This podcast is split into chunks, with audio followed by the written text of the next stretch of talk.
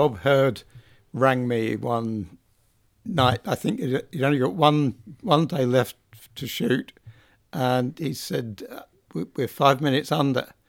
I said, well, you know, tough luck. He said, well, you know, could you could you just overnight, you know, write us another five minute scene? And the only scene it can be is is with Turnham and the Tramp.